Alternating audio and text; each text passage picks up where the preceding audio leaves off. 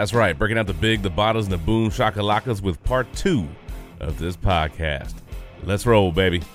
Yes, sir. Had to stretch our legs for a couple of minutes, and then we came back and we had some during podcast not recorded shenanigans, which is always entertaining to us. Ah, oh, Lenny Dykstra, friend of the Sports Brew, er, not. Better look out, man. When you fighting D-Step, bitch. yeah, D Stat's bringing the cheeseburgers. He's gonna pound them into your face with his fists. Here's your happy meal, bitch. uh, he, well, maybe he can get his uh, social media intern, you know, to do that to take the fight for him. Maybe. All right. Anyway, so, so Justin, yeah, well, I know we're getting on NFL real quick, yeah. and you got to get to Tennessee Cleveland at some point because there's a couple of old school sports brew sound bites we got to hit. Oh, you want to go classics for that? Jeez, I don't know which ones you're referencing, but I guess I better scroll down to the end of the Winamp playlist and see if maybe I can find them. Um, Maybe. First one's gonna be Denny Green. Well, Actually, you know what? The only one for this one's got to be Denny Green. I'll I'll I'll just leave it at that. you know, well, I can actually. I'll do you one better, man. I'll pull Delanie Walker doing it. I was about to say that's probably the best one to do. Yeah, I know, but dude, bro. come on. I know. R.I.P. Denny Green. I know. on. I know. Yeah, yeah. Did- When did he die, man? It was a few years ago. He passed away, unfortunately.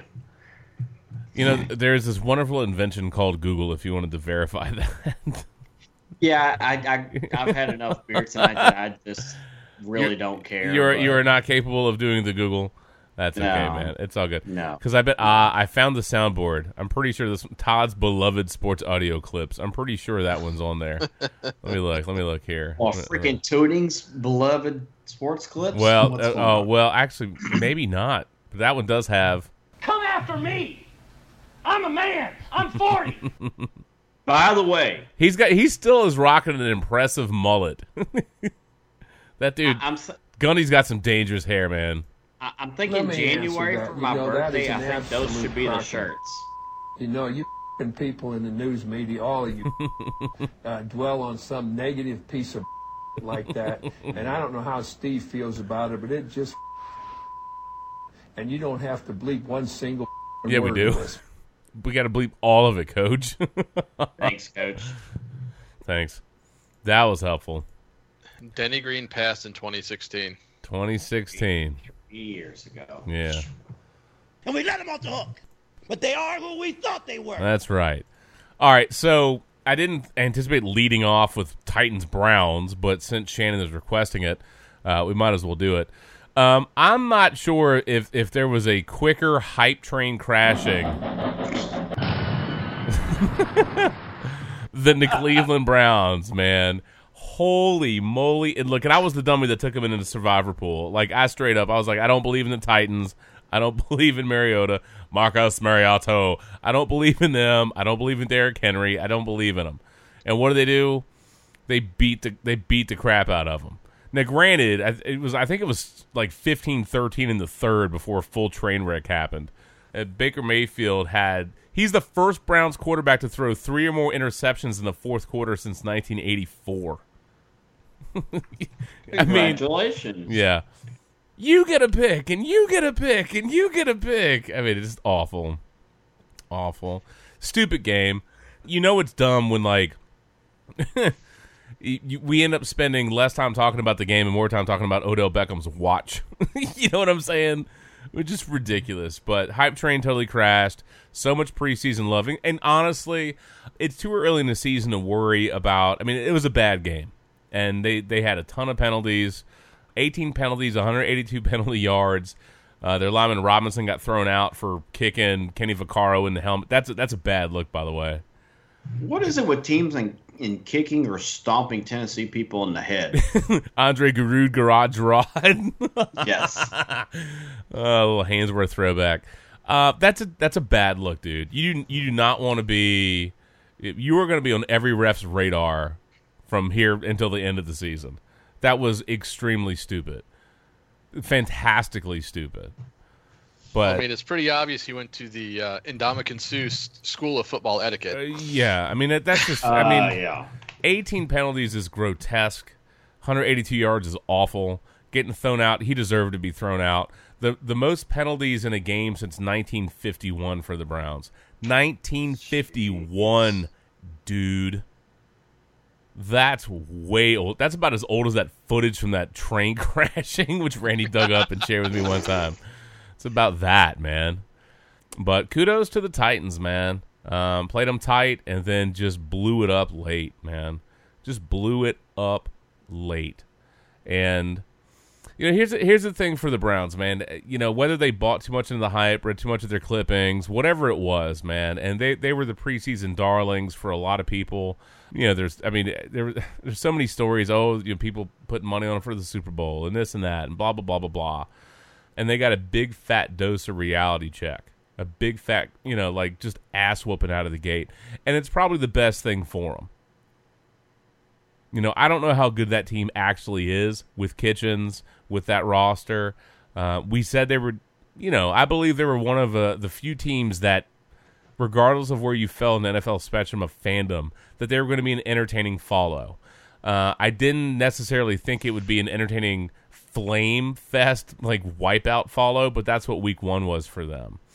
But they're they're compelling, and even a disaster is compelling. And that's you know what I mean. Week one was a total absolute disaster for them. Absolute I- disaster. I agree with you that this needed to happen to them. This also proves because you have to figure they clearly didn't have their head in the game. no, They were it's they were like we are everybody loves us. We're gonna do whatever, and it's like they overlooked the Titans, and the Titans were just pissed, and they played pissed, hmm and they just they showed them exactly what it means to just don't you know do not look past us. We you know you have to play us, and really the Browns just beat themselves. They really truly just could not execute at all. no. Well, Hey, it's Let me one of tell the you something. Denzel Washington had the Titans ready. well, it's always bet on black. Don't always bet on brown, right? No, I'm just kidding. Um, what can what can Brown do for you? Look, uh, Nothing. nothing this game. Absolutely nothing. That's for damn sure. I don't know, man. I mean, I think this is one of those. You know, here's ba- Baker was talking about. You know, uh, obviously they're going to play the chip on the shoulder, disrespect card, but you know they brought a little bit of this on themselves, and I think it's very real with a young team. Is that you have to learn how to win, and part of really learning how to win is taking some taking some real lumps with losses that you know impact how you prep that impact things like penalties and discipline and handling you know certain situations and moments during a game on the field and all the preseason hype has been fun well now it's the big show. You know what i'm saying? It's time. And if they have to take a couple of you know haymakers from people and i think i think teams will have it out for cleveland. Mm-hmm. As if they were a playoff team that you know got really far last year. I, th- I think teams are going to have it out for them because of their attitude, because of the hype, and if they can stick it to them and you know get in their heads and and you know do that, perfect, perfect. Hey, I already heard the Jets are going to have uh, Darnold in the uh, Browns locker room this week, so you know. Well, Yes, Randy. Well- Go ahead, say it. No, no, no, I'm not gonna say. it. well, like we were talking about on Sunday, Justin, some of these guys that are young, that are high draft picks, they don't know what it's like to lose. no, So this is definitely this is going to be it's a new world for a lot of these guys. Well, you know, you got to take your lumps.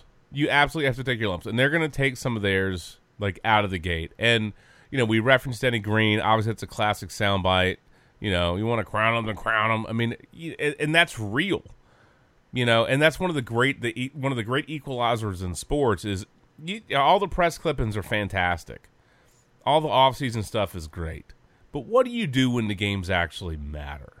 What do you do once teams are gunning for you and coming for you? You know what I'm saying?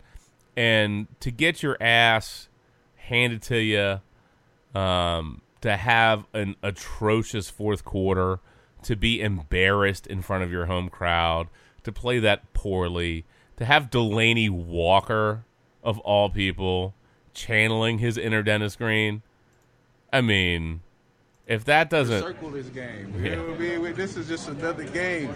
We ain't worried about it. I'm gonna tell you again, man. They were who we thought they were. Y'all can crown them if you want to crown them. You Still gotta play football. you still got to play football. Justin, yeah.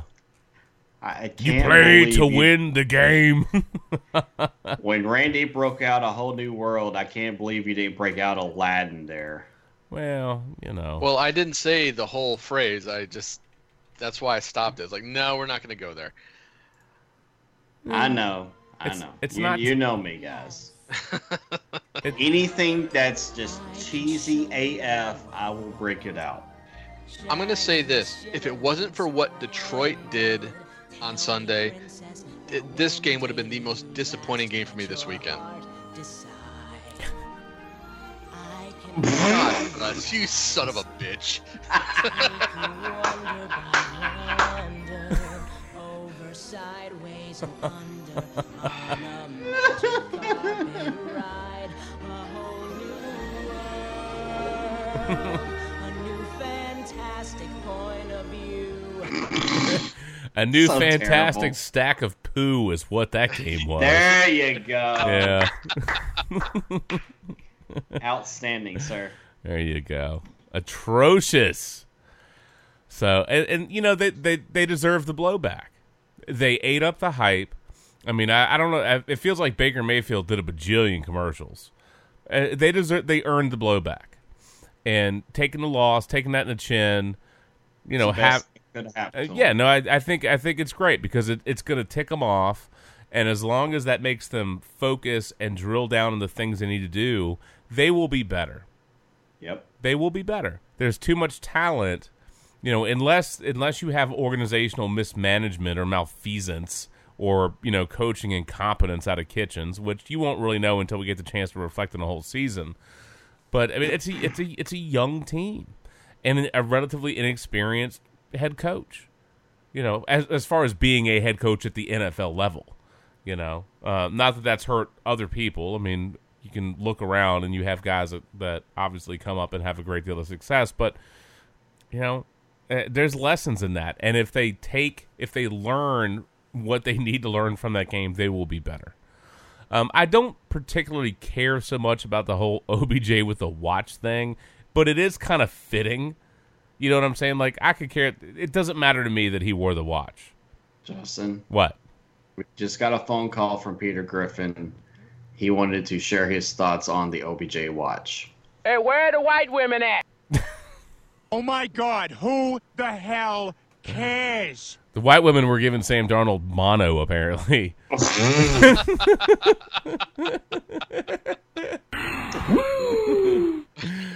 Uh, that or you know that or Darnold went full Kobe. Tell me how my ass tastes. Fisky are we? Don't taste me, bro. Oh man. Anyway, Cease that. sorry, Don't tase me. sorry. You play to win the game. That's right. You don't play to Did just y'all play it. see that Kobe roasted a seven-year-old on That's the great thing Instagram? about sports. No. No, no, no, no. I've, I've heard the, the the real story is he he he didn't. Seriously, Mm. no. I'm not familiar with this story, so That per- that perked Mark right up. I Can't couldn't- be talking about the mama like that. hey, look, No, man. I, I heard I heard him talk more about it. I understand why it was, it was misconstrued, but basically there's a picture of uh, this team of like middle schoolers. I guess he must kind of like s- like help out the team or something like that. Uh-huh. Basketball players, and like one of the girls was in the picture. Well, first off, I think they got they won like the fourth place trophy or something like that. Like all the girls look really pissed in the picture, and he mentioned something about like one of the girls wasn't there because she was at a dance thing. So you know, like he just alluded to like so. I mean, that was what her priority was. But he came out later and was like, "Look, I wasn't clowning on her for that," and he like actually shared a video of like him, like and as part of like a dance troupe when he was in like seventh grade. He was like, "No, I was just literally saying that's where she chose to be," and also everybody was mean mugging in the picture because they were pissed. They didn't want that trophy. I didn't tell them to do that. So Huh? I don't know. I think it was blown out of proportion. Probably. That, that, No. That's not the Mamba mentality. So Social media, some got blown out, out of proportion. Surely, Now- you, surely now- you jest. That's not Mamba mentality. Come on now. I mean, and, and it has nothing to do with somebody up top who chooses to spend more time on Instagram and Twitter than doing their job. But you know, that's, that's neither Hey. here nor there. Neither here nor there. So I don't know, man. It, but it, it is fitting for all the shenanigans and the disappointment and the debacle that you know one of our points of fixation uh, from fandom and the media was OBJ, who you know does a great job of being a centerpiece for focus. I mean, he's great. At, he, he's great at getting a lens on himself. But it's amazing to me how much time people spent arguing about a watch he was wearing. Right. You know, um, again, I, I don't particularly care uh, that he was wearing it, but I do think it's funny. And if you guys didn't know this, so yeah, the NFL has told him not to wear the watch again. He's planning, he intends to wear it again. And I've seen the estimates for the valuation of that watch from 190,000 to 350,000. I have no idea what it's actually worth, but whatever you know, as a brand ambassador, whatever OBJ is getting out of what Richard Mills or whatever, whatever whatever he's getting from that company, he he he's doing his due diligence as a brand ambassador for them and getting plenty of attention. Uh, But what I didn't, he- I, what I didn't, go ahead. I was going to say, like, he's saying it's like so expensive, but it's plastic, and I'm like, how can a plastic watch be worth that much money? Because well, it depends on. Obviously, no watch to normal people is worth that amount of money. You know what I mean? Like a two hundred fifty thousand dollar watch or three hundred thousand dollar watch is my house. You know what I'm saying? Like that's not the plane of existence. is that is true. yeah, that's not the plane of existence we're all living in. that's a whole different deal, right? Can Can I tell you a quick Navy story about a watch, and then I'll, you can get back to what you were talking about? Just don't tell me it's one that survived war by being shoved up somebody's ass. Uh, no, it's not Pulp Fiction. Oh, so we're in Greece. Uh huh. I can't remember if Lindy was with me. At the, he probably was because I think we pretty much went everywhere together. But we're in Greece and we go to this watch shop and they've got all these knockoff um, Rolexes. Mm-hmm. So you know we're sitting around and trying on watches, and the guys bring us beer. So I'm like, okay, cool. You know, I'm trying all these watches, drinking a beer. Finish it. Guy brings me another beer. So I'm like, okay. Somebody's rumbling on the mic, man. Be mindful of your breathing. I don't know who that is. Figure it out. you know, sitting there for a little while, just trying to all these Rolex. You know, they say Rolex. I I, I call them the Stolexes, but um, and then they bring me a third beer. They're and the I'm like, okay, yes. and then I'm like, okay, I'm going to go ahead and buy this one. And the guys are like, dude, what are you doing, man? Like, you you know they're overpricing this stuff, and I'm like. How many times in your life are you going to have people bringing you free beer to buy you a fake watch? And they were like, huh. I mean, I paid like 130 bucks for like whatever, a fake Rolex, but I got three free beers out of the deal. Well, that seems like an equitable arrangement. Yeah, when you're like 19, 20 years old, it's great. 40 forty dollar beers. But it was awesome, dude. So, anyway, go back to what you were doing. I'll shut up now. No, it's all no, it's all good, man. It's all good, but I, I will say that Beckham's one of the few play, NFL players I think with enough gravitas to pull that off from a, a marketing standpoint. So I get all that; it makes sense. It makes sense. But what I didn't realize, and it was interesting reading about this, I don't know if you guys realize this. That's the same watch brand that Nadal wears. Oh. And if you look at pictures, if you look at pictures of him, you know, at the U.S. Open, look at his wrist. He has a very similar timepiece on. Because that's not just a watch. I mean, when it's like worth a house or two, that's a timepiece. You know what I mean? Uh, yeah. Yeah, that, that that's what that is, right? And he has one, except that except that his is a seven hundred twenty five thousand dollar Richard Mille watch. Can you imagine? Made of Nope. plastic. I, I don't know, man. can't. I would I would never wear it out. I've I've known a few people who, in my lifetime who were watch collectors, and I mean, there's their crazy expensive ones were like, yeah, in the like twenty five to thirty grand range. Oh I would never god. wear any of those out, let, let alone a yeah six figure watch. Come on, man. No, I I couldn't do it, man. I couldn't get, and it's, it's one thing for like Reggie Roby to be rocking out with his twenty dollar Casio thing, timing a you know the hang time of his punts or whatever it was, but 200,000, 300,000, whatever the whatever you know Beckham's watch is actually worth, whatever Nadal's watch is actually worth. I mean, that's obscene. That's absolutely obscene. It is. Only thing I'll say real quick. I mean, Uh. I know, it's not a giant anymore, so I don't really. He's not on my radar As much, yeah, it's okay. much anymore. I mean, I don't wish the guy any anything ill will, but like mainly, I would just say, I mean, if it legitimately isn't, there aren't any sharp edges or anything that would classify it as as dangerous to be worn, then I mean, it does feel like he's getting you know more unfair attention that like. I mean, because he is right that other guys wear a lot of different things. Other guys obviously wear tons of jewelry, um, and then they just have the rule that you know can't be anything you know sharp or, or hard that you know could cause you know injury.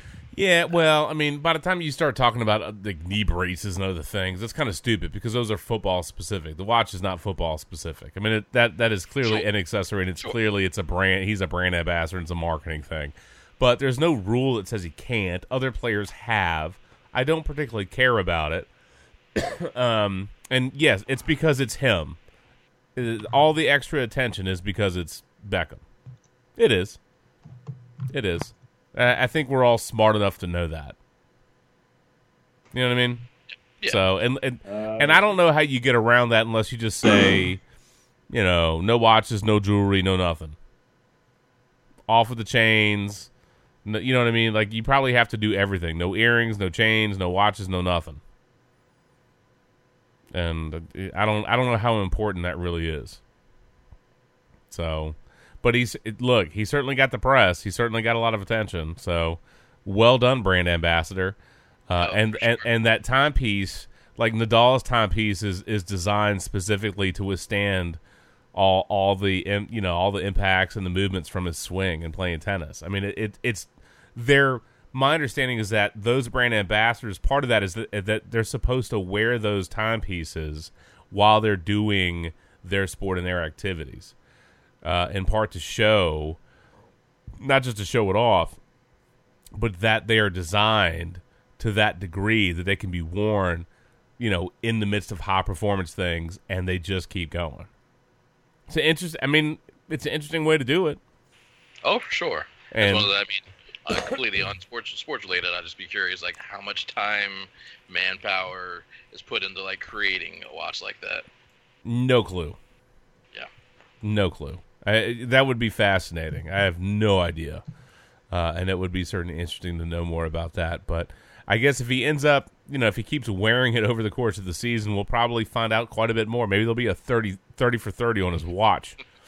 a thirty for thirty in thirty seconds is probably what it ought to be, just for good measure. I did just see it, and I didn't get to watch it, but I'm gonna Uh-huh. make sure that I find a way to watch it. But they just did a, a 30 for 30 on Rodman, and I feel like that's got to be good. Oh, it I has to be. recorded that. I haven't watched it, but I recorded it. I, If left, let me, let me know. I, you know what's still on my DVR is that one about Bob Knight. Holy cow, I- bro! I think it's been on there for like a year and a half or two years. I keep meaning to watch it. I haven't gotten into it yet.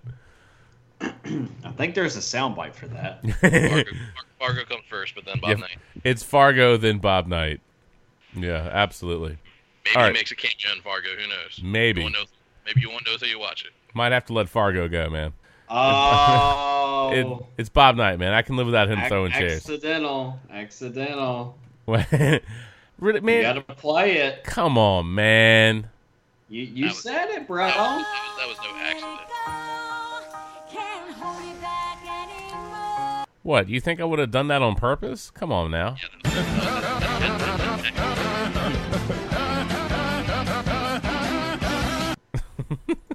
Thanks, Kawhi. As, accident, as accidental as the, the chair throw. That's that's that's Yeah, accident. that's about right. It's about, it's about right. All right, so I guess we really, you know, we probably ought to look at lessons and things that we, you know, kind of big, big picture takeaways from the week. We'll hit some games and then just some impressions and some takeaways from it. Uh, number one, um, since it was the first game of the season, let's rewind real quick to Packers Bears. Uh, one of my favorite things out of this game, one of my absolute, absolute favorite things out of this game, okay, is not number 12, Aaron Rodgers, having negative 12 yards in the first quarter. Although, although that is funny, the 12 and the negative 12, that's pretty ridiculous and a, a, a fascinating statistical anomaly. Okay, fewest uh, fewest yards by any Packers in any quarter by the Packers by any quarter since 1994. Obscenely awful. And I loved the third and 40. That was great. Thank you, Chicago. But my favorite part of that game was Tramon Williams basically coming out after the game saying they wanted Trubisky to play quarterback in that game. That we thought we could win if he was being a quarterback.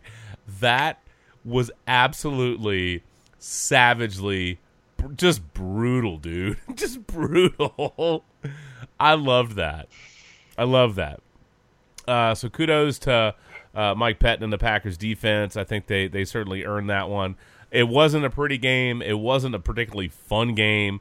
It- there were a couple of moments that were pretty good, but you know, by and large, that was uh, as a season opener that left a bit on, that left a little bit to be desired. Um, it was ugly. It was fugly. It was rough. Um, both, both, both teams but- deserve the loss.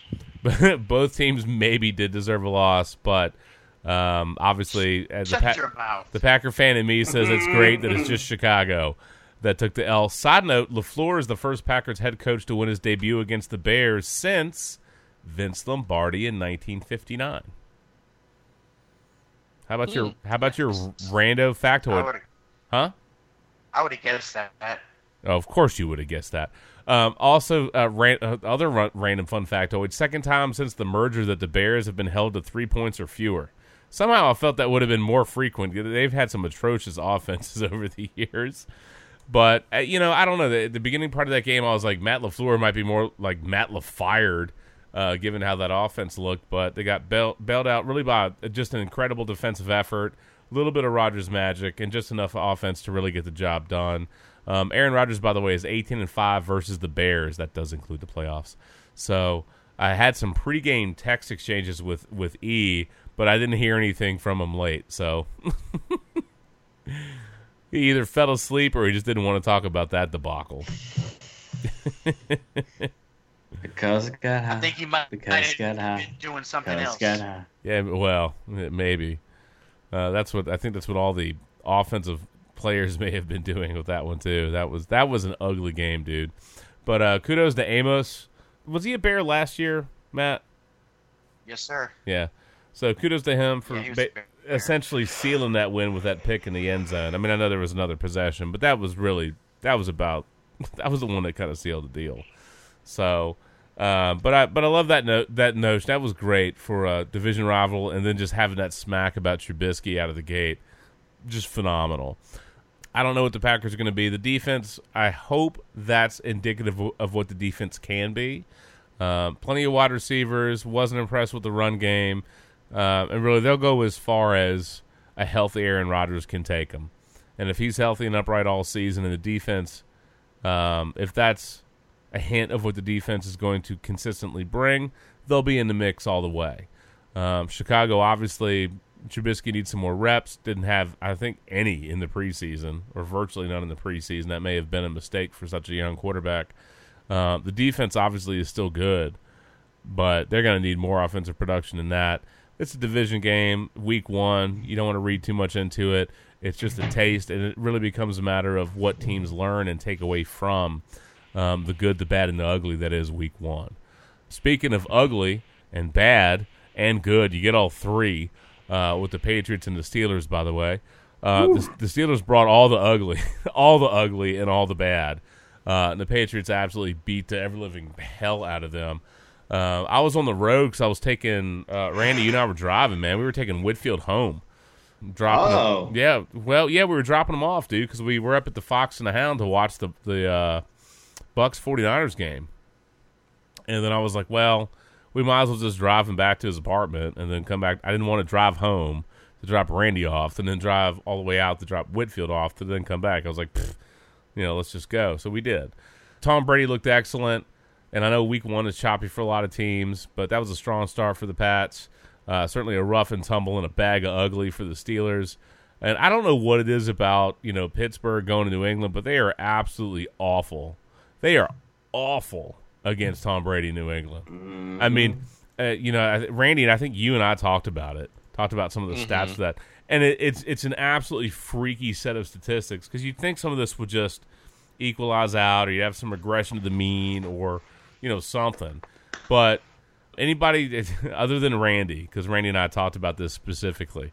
Okay, um, anybody want to wager a guess about what Brady's statistics against Pittsburgh look like playing them up in New England?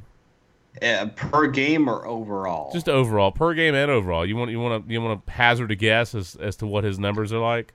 Uh, a million touchdowns, zero interceptions, and a few thousand yards. Okay. that that's probably a good way to look at it.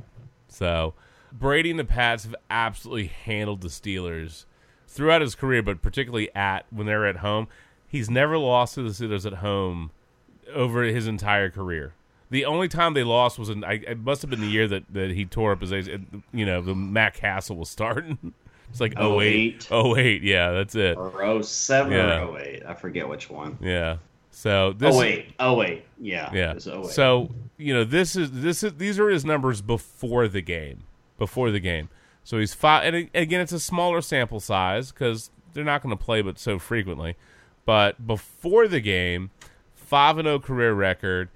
Let's just say a seventy two percent completion rate, eighteen hundred yards, eighteen touchdowns, zero picks, a rating of one hundred and thirty, and average yards per attempt of like nine. I mean, just he's lights out against them, man. And I don't, I don't know, man. Pittsburgh's the kind of team I usually they've had a lot. They ob- obviously they've had some drama with Bell, with Brown, um, so they've had some turmoil in the offseason. I get it, I get it, and they've had some slow and kind of rough starts to seasons over the past couple of years. But man, they got their ass whooped, ass whooped. I don't know what you really get out of that game, other than you just you look at the you look at you know New England, and again it's week one, so you always have to have that caveat. But you look at what they accomplished, and you know they have AB coming. You're like, bro, defense looked good, offense was rolling. Tom Brady looks good, dude. People are just gonna have their hands full. And if you hate the Patriots, you're hoping like hell that Mahomes in Kansas City or somebody can show up and steal something from them. And you better hope it. I guess you better hope it's not the Steelers because that ain't happening. Nope. Um, but I don't know, Shannon. What what I don't know. When you think about this game in particular, is there anything you just walk away like, dude, y'all just can't figure them out, or, or just uh, uh, stomping a mud hole in them? I mean, what do you get out of that, man?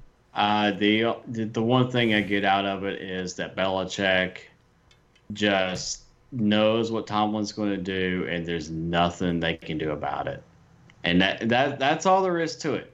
The two the two admin, Belichick, Tomlin, Mm-hmm. and and Belichick knows what's going on, and and Tomlin hasn't made any adjustments, and there's not a damn thing he can do about it at all.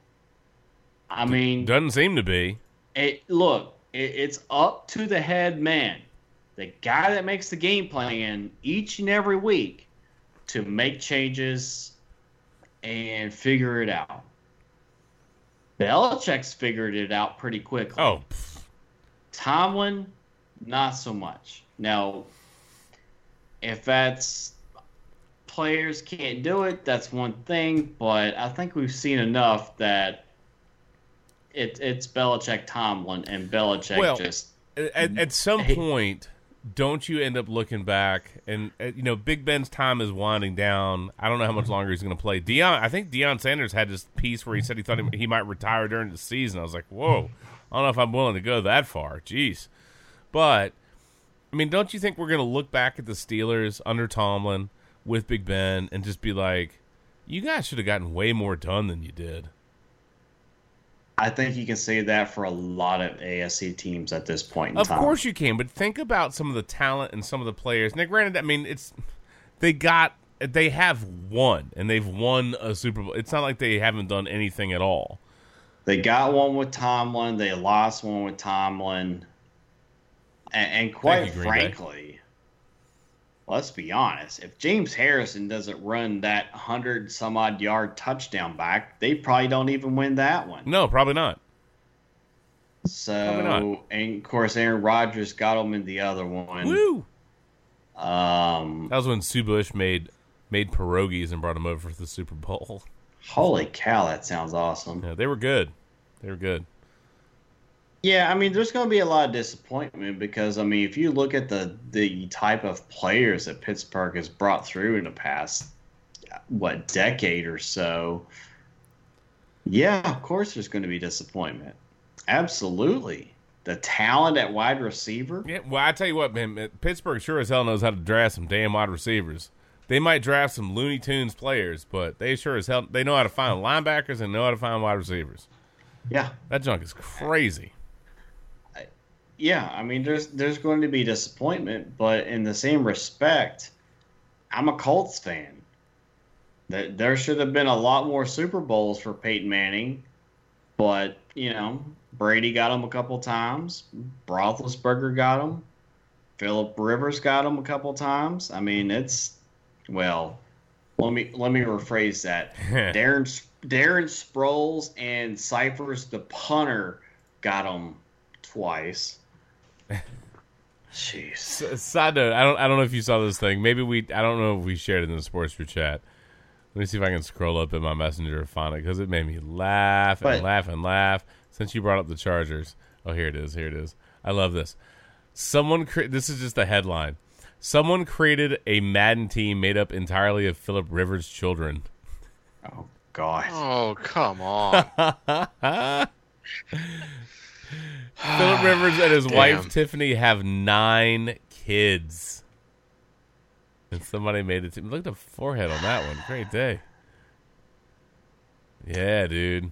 Legit, I- man. I, I'm going to make the horrible assumption that Philip Rivers is Catholic. I, I have no idea. What I do know is that obviously Philip Rivers' family can be on offense, and all you got to do is get uh, Antonio Cromartie's kids, man. You fill out the other side of the ball, man. You, you're set. you said ball. Crow and, and Philly Rib, dude. You got a whole squad, man. you got a whole squad, buddy. And yes, Shannon, as a matter of fact, I did. And you're right. You said balls. Hell yeah. I'm just saying, dude. They're, they go to a urology center and get the snip. You can use a condom. Um, Where the hell are Yeah. you going with? Are you talking? Are, are you just I- saying this I to know, Philip right? Rivers? Like all of a sudden, like like Shannon's giving a PSA about getting like a fucking vasectomy up in here. Like why? why? you, you could be like me and have a bag of peas on your balls for a few days. And Randy, shoot Randy, I'm gonna. Randy, I'm gonna say it for you. Oh, for fuck's sake, Shannon. I like it when Randy says it though. I- Shannon, just drink your beer. I, s- I think I I think I yeah. Okay. I think I just end up sounding angry. well, there's a lot of times you just sound angry. Yeah, no. Speaking of which, yeah. So, salute, couple- salute, Salute Salute Clock. o'clock. All right, I was gonna say a couple quick questions. Oh, Go ahead, yeah. Randy. What's your Go ahead, question? Randy. For, uh, for Steelers fans, is this time to panic? Does this? Do you think this could potentially reflect on what the season could be, or is it really too early to tell? Given the fact that Steelers have always had the opp- always had the ability to find decent receivers and decent talent on offense, and always seem to come alive late in the season. I, I Yeah, think- Seattle. Time I'd to say panic, pa- yes. panic, panic, no. Concern, absolutely. Yeah. absolutely. And, and and genuine concern. Panic, no, not yet. Give give 'em another week or two. But if they come out looking that flat this week and the next, I mean, this week they're playing the, the Jets, especially if it's the Jets without Bell. Steelers. I mean the Seahawks. Seahawks. Oh, Seahawks. Okay. the, The Sorry. Jets are playing the Browns. the Steelers are playing the Steelers. What? No, I thought they were playing the Jets. Um, yeah. So concern, concern, yes. Panic, not yeah, yet. I think how they respond in week two is going to tell us a lot. Th- if I'm a Steelers fan, yeah, sure, I'm bothered by the loss. But historically they haven't fared well up there. They've had some slow starts to the season. They're a veteran enough team, and they've been, you know, you know what I'm saying. This is not their first rodeo, so there have definitely been seasons where they've given too many games away, but that was just a buzzsaw.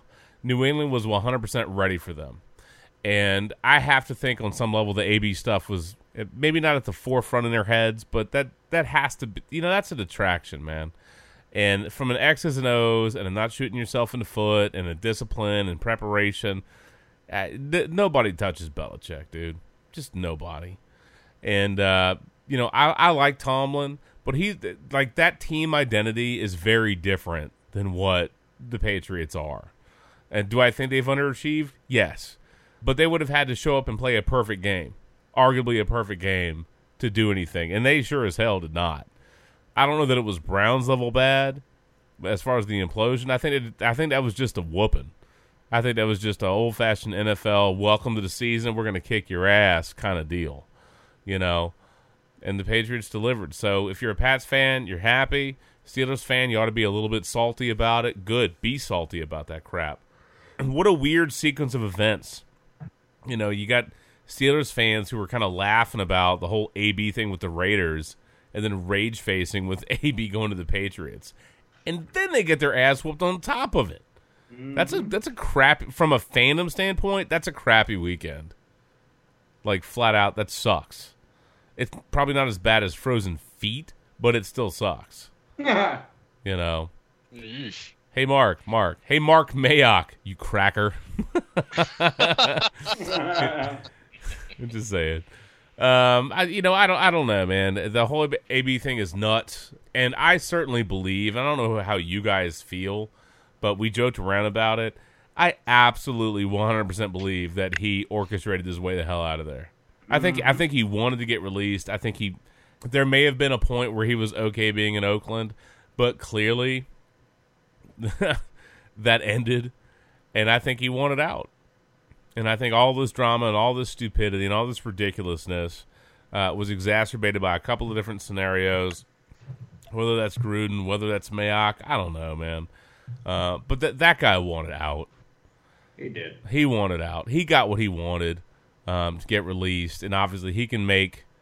You know, New England offered him a contract where he can make nearly what he would have made in one year. Not talking about obviously the long thing, guarantee, you know, long term guarantees, but if he plays his cards right, you know, he gets to stick it to Pittsburgh. He gets to play with The goat. the goat, you know, arguably the goat coach and the goat quarterback. Even if you don't have them as your ones, they're in, they're at the table for the discussion. I don't care who you like, they're there. No, Um, they're that. Those are the guys. Yeah, you know, so this, you know what I mean. You don't go there without an expectation of what it is, and without having some kind of dialogue and understanding about what their expectations are. But to me, Antonio Brown is saying, "I'm going to bet on myself. I will, you know, I will commit to this year. I will lift the lumber. I will be a team guy." and then I'm going to get paid a monumental stack of money. It won't be in New England. Somebody's going to pay him. Um, If I had to, if I had to put money on it, actually, Mark, let me ask you: if you had to make a bet right now, would it be that? And we obviously don't know what's going to happen with the sexual assault allegations. That that's that's an outlier. That might blow up in his face. That might be a terrible thing. That might be legitimate. I don't know. I'm not sure how to react to that. And we did make some really terrible jokes about it earlier. It's a serious issue. I totally get it. The league needs to be sensitive sensitive to it. The organization needs to be sensitive to it. I don't know that he should be put on the NFI list. It's a civil suit. There's some money. There's some timing. I'm not trying to discredit her. I just I think we need more information to come out to have a better understanding of what that really is, uh, because the timing is very weird. But a lot of things with AB have been really strange. But that that would throw this bet out. Okay, if something if, if that turns south and the league NFIs him or something or puts him on the exempt list, that's that's an outlier. But just from a football standpoint, if you had to throw some money down on it, would you take AB to live up to this year as far as sucking it up, getting it done, being on field, and all some of the stupidity at the end of Oakland being out of there.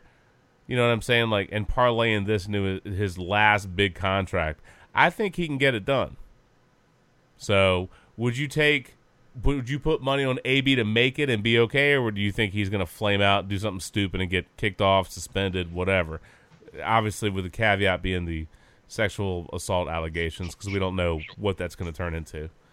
No, if we're just talking about him on the field, yeah. I mean, I, I, I obviously it's. I mean, you know, sometimes I get annoyed by like non-football related stories that you know take over our TVs mm-hmm. because it's just like, like Randy says, we don't talk about fucking football. Like, let's talk. But like, this has been significant. I mean, the- it's it's it's nonsensical. I don't understand what the hell's happened. I like the guy. Uh, you know, I'm I'm a Steelers fan. You know, through through marriage now with with uh, yeah, you know, by association.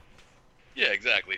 She's now a Giants fan through association, and so you know, I I love watching the dude on the field, but you know what this has turned into, it's it's it's genuinely insane.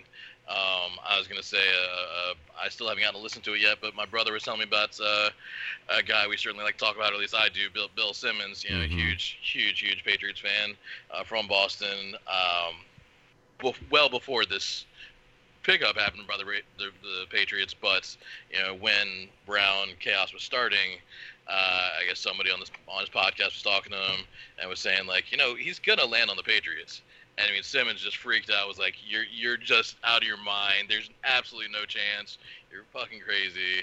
And the person was like, "Please, let's save this soundbite. I guarantee it. It's going to happen." And Simmons was like, "Sure, please do. It's never going to happen."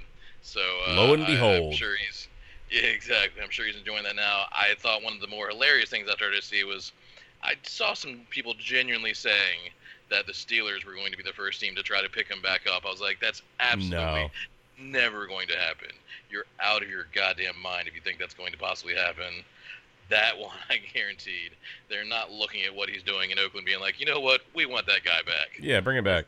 Let, let's let's encourage that to come back to our, our, our side of town. Well, that that and Big uh-huh. Ben can't shut his pie hole about AB. Well, maybe he can now, but talking about how he ruined their friendship. I mean, eh, you know, th- those two guys, they are not on good terms.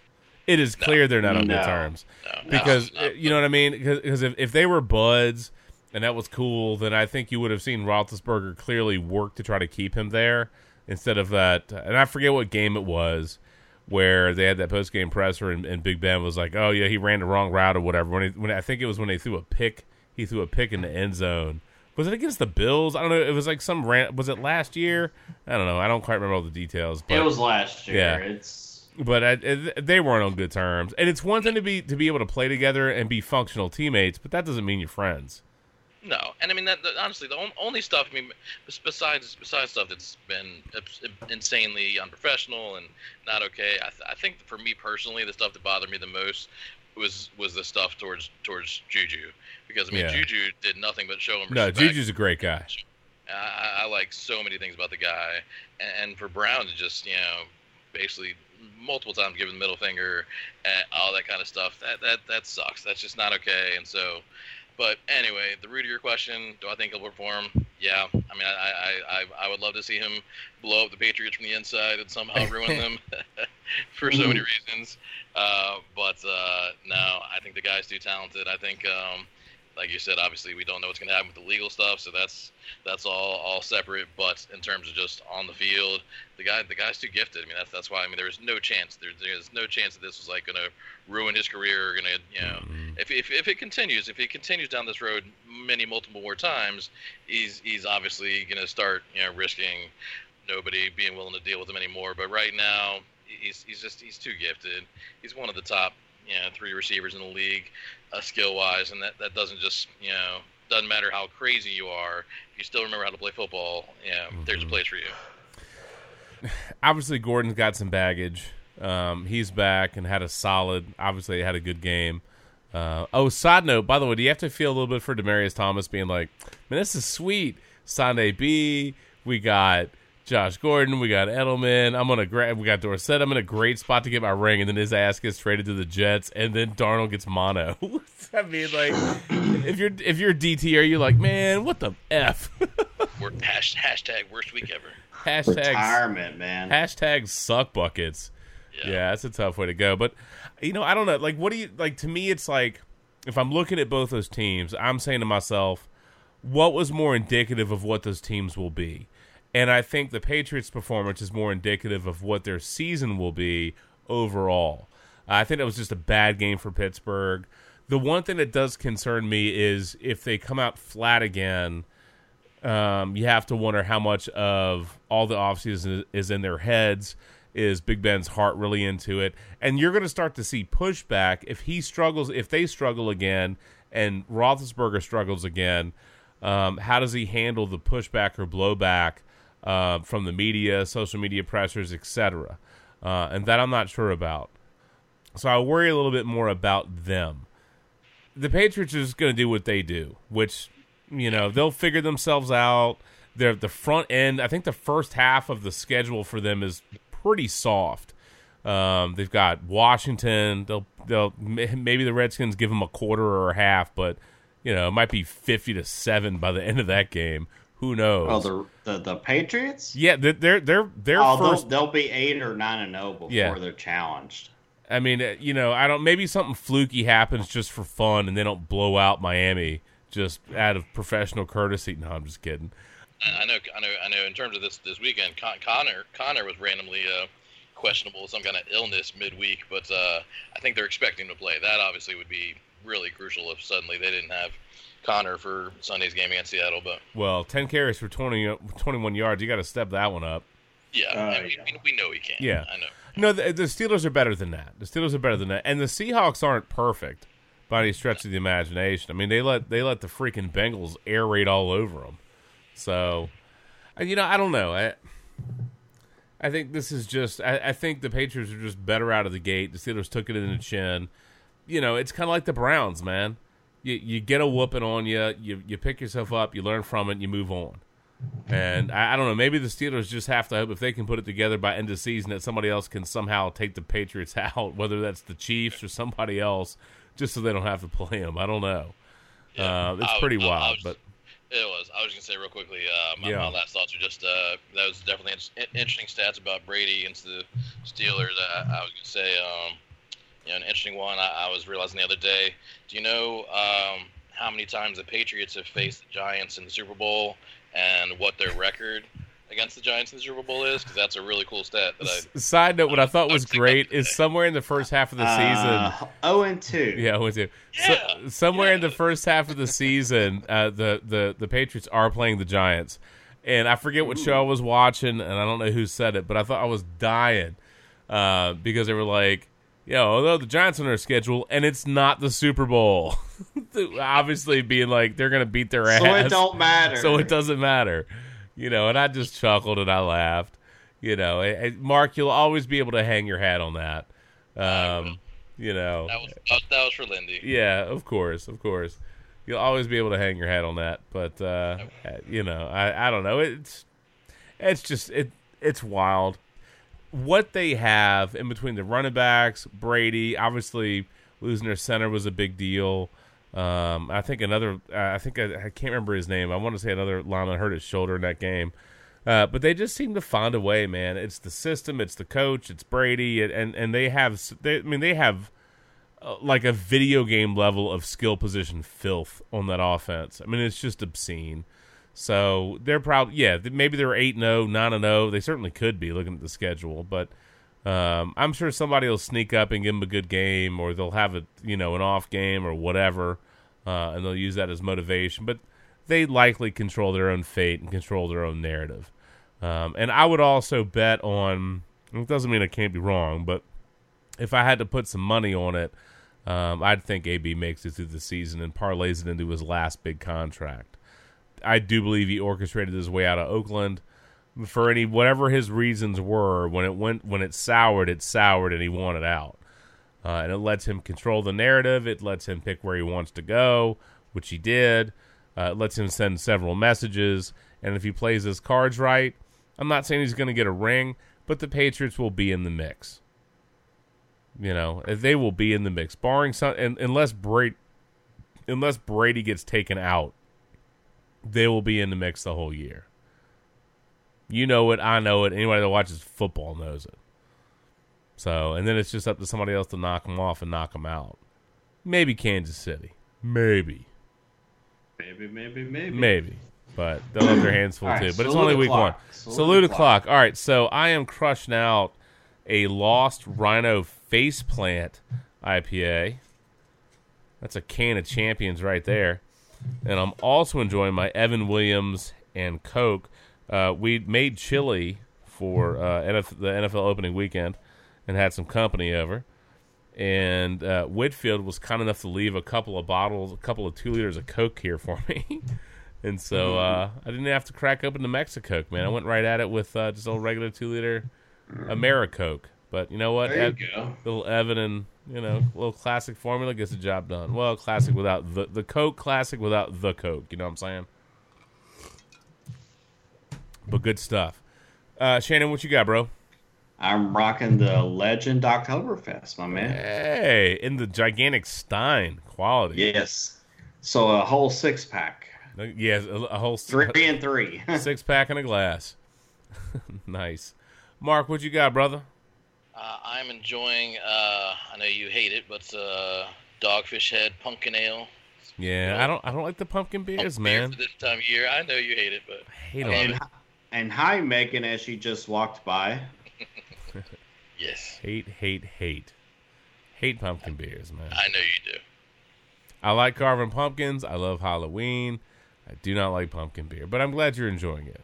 So, so what you're saying is we should not get you pumpkin beer for your birthday. No.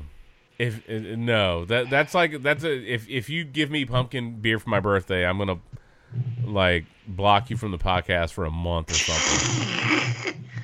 You hear that, Whitfield? No Just- pumpkin beer. Yeah, you show up with pumpkin beer, man.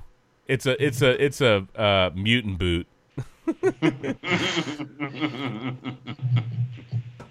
Flat Rum it is. It's an automatic mutant boot. You show up with some fucking pumpkin beer for me, nah. You bring me a six pack. That's six episodes, man. It's a week per beer. It's a week per beer. You show up with a case. We'll see you next season. That's it, man. Don't do it. Don't do it. Rum it is. Yeah, you can give it to my wife. Now, now, Sarah loves some pumpkin beer, but if you do that, you better show up with some rum or some whiskey for me. Mm-hmm. You know, or a sports brew T-shirt with like you know, pinching off a loaf or something. That's what we need. Is like you know Zeke who we need the Zeke poo. You know, we need D-stat poo, right on the front, and then Zeke hurdling like pinching off a loaf on the back. You know what I'm saying? like like hurdling a log and maybe it can be logan maybe it can be the graphic of logan like that solid you know blacked out graphic or whatever color you choose but that solid graphic and it can just be him getting me to inspect the derriere with like the wipes over the d step i don't know Maybe, maybe we can like a commi- a commission like a, a comic or like cartoon artist to like draw up like me uh, doing like a case race with uh, God bless his what's his Haloti name? Ngata Haloti never never did Yeah, i'm so disappointed. I, I knew it was a freaking Raven. by the way by the Who's way just been too scared to take him up on it. No, Side note, side note. Before I forget, I'm only bringing this up now. Mark, for whatever reason, you jogged my memory. It will be in Charlottesville for part of the weekend, and like a month ago, a month ago. So we spent several weeks chatting with uh, Sue Bush's uh, partner. Is a monstrous FSU fan. Monstrous FSU. He has he has like FSU shoes, right?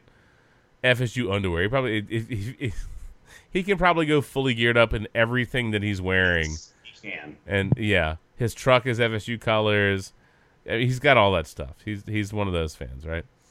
And so he was all hyped about going to the FSU UVA game. He was all hyped about it, right? All hyped. Yeah, want to do that. Want to get tickets. Blah. And so somewhere after week one, all that noise quieted down. And then after week two, like not a peep. And so now it sounds like nobody wants to go to the game. And I'm like, mm-hmm. yeah, I can't believe we're at a point where some an FSU fan is like, I can't go to a UVA FSU game because I think UVA is going to win. Not only just win, I mean- but whoop that ass. That's amazing. That is incredible. What was it back in the day under Welsh? Was it the more to more connection? Yes. Herman Moore from oh shoot, who was it? Sean Moore. Shawn Moore. Shawn Moore to Herman Moore. The Moore to Moore connection, buddy. There's your local throwback. So, anywho, uh, but it is funny to me, man, because we we were we had originally talked about making like a 151 run, then going to the game and hanging out, and now nobody wants to do it. And I'm like, man, that's crap. I laugh because like, oh yeah, FSU fan, I know, I'll just go. Y'all probably gonna beat up on UVA. Well, now the tables have turned, and where are they at? Running away, bitch. the hell?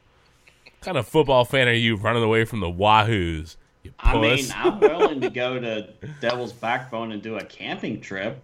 yeah. Well, so I've got a tent, plenty big enough for about ten people. So you're pitching a big tent, huh? Uh, that's what she said. hey now, I'm just saying. Randy, what are you drinking?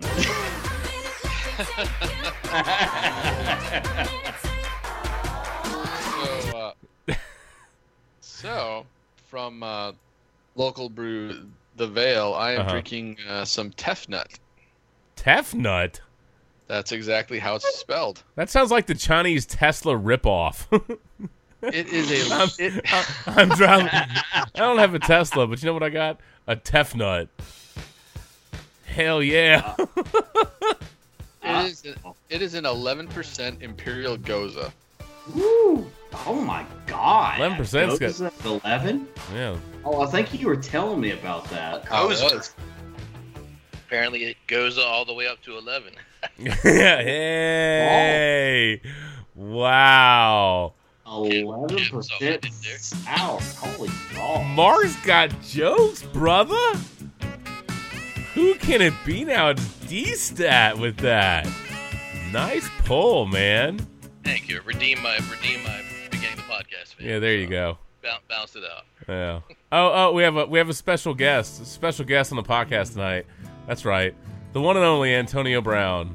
Oh, yep. Here's his theme song. Theme song. Together, rub one out.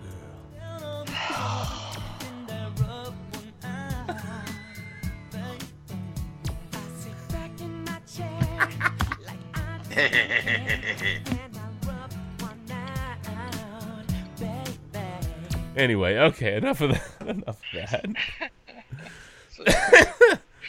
I wonder how many people actually like are like, "Oh my god, is that an actual song?" That is a legit real song. I don't I don't know what year that was.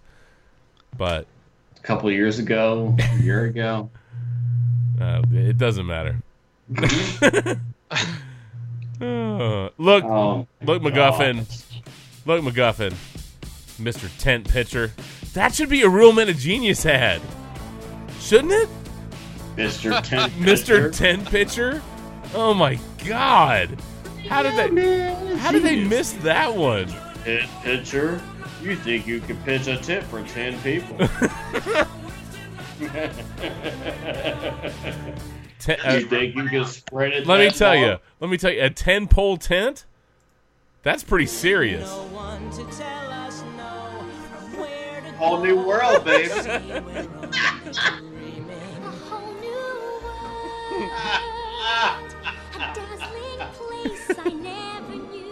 But you gotta give me some Peabo Bryson, and I forget the lady's name from back in the day.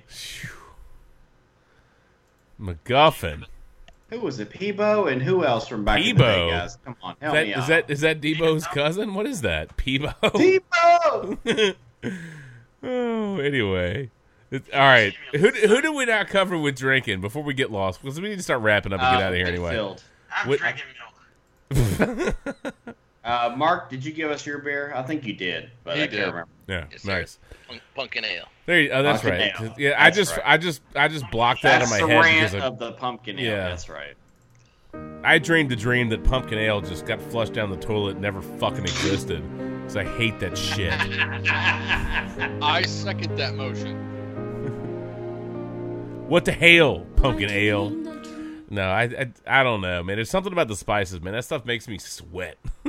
Just it overheats me. It's the weirdest thing, man. Not a fan, dude. So does rubber one out.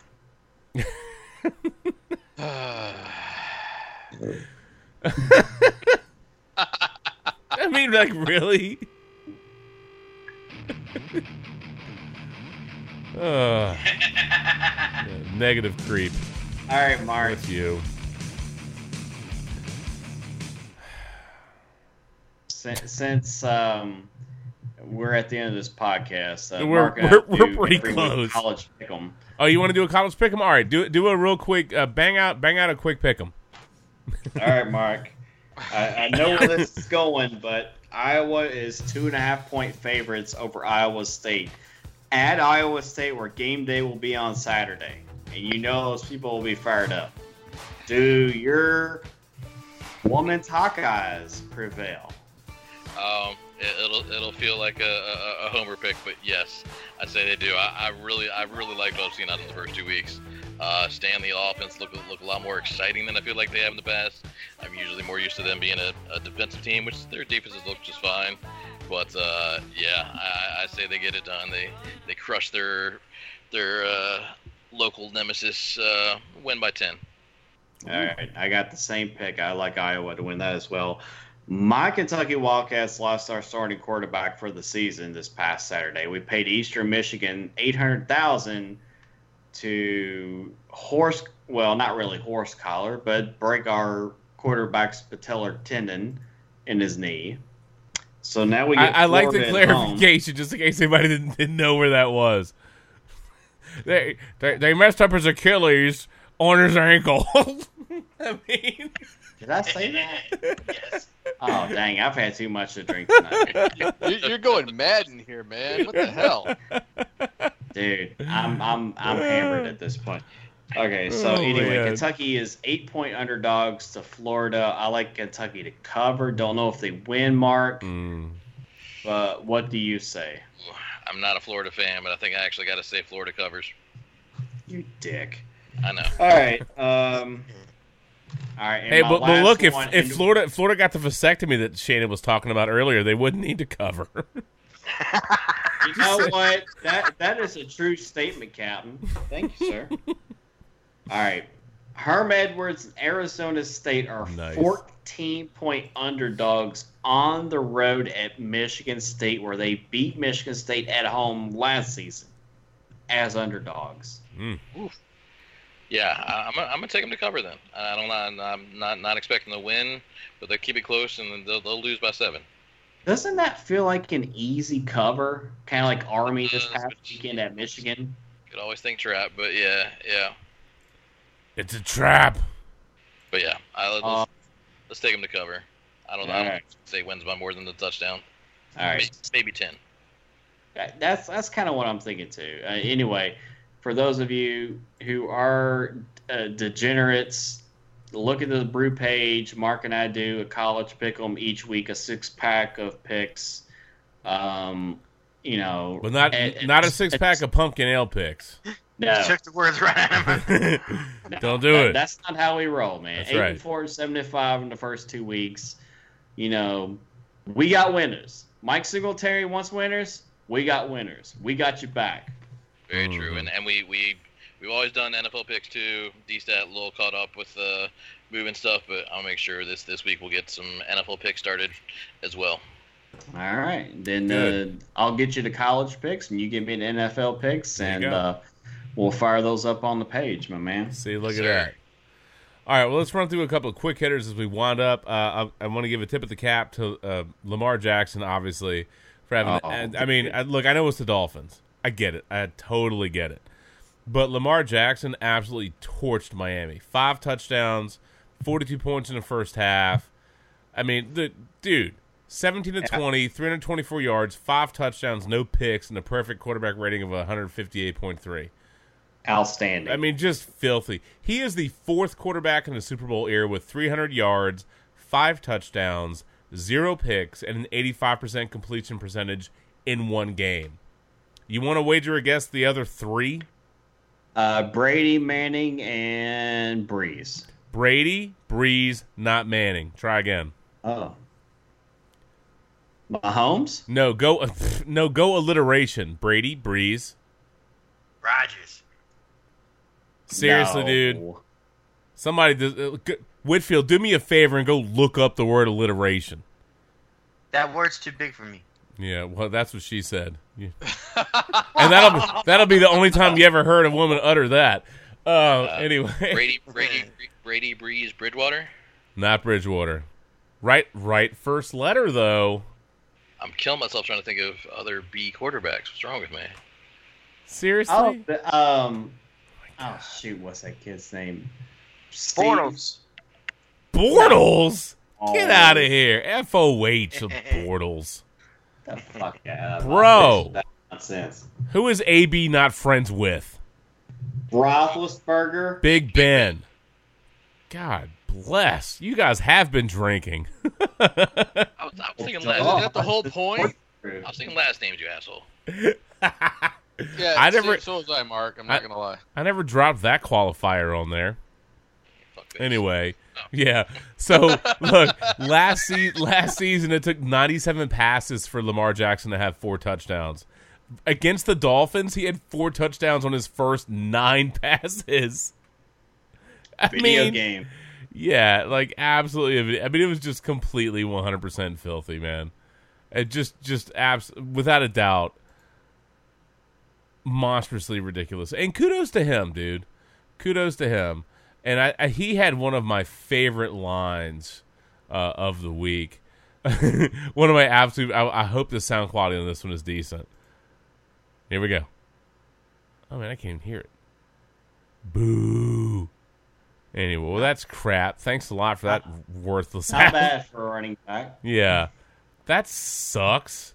Because that was a good line. Let me refresh the page. I'm gonna try this again. Boom, gladon. womp, womp, womp. Take two. Nope. And audio is dead. That's all the fail horn. Yeah. Lamar Jackson on today's performance, not bad for a running back.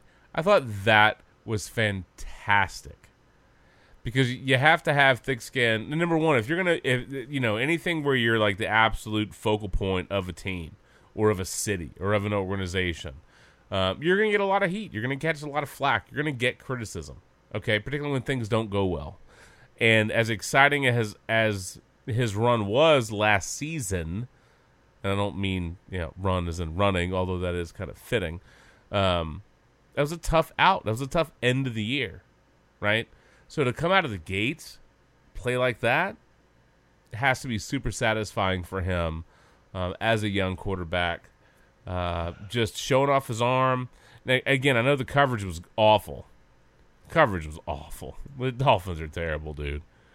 But you know, you play who's in front of you, and if Yeah. they and if they if they if they're gonna play like that, you tear them up.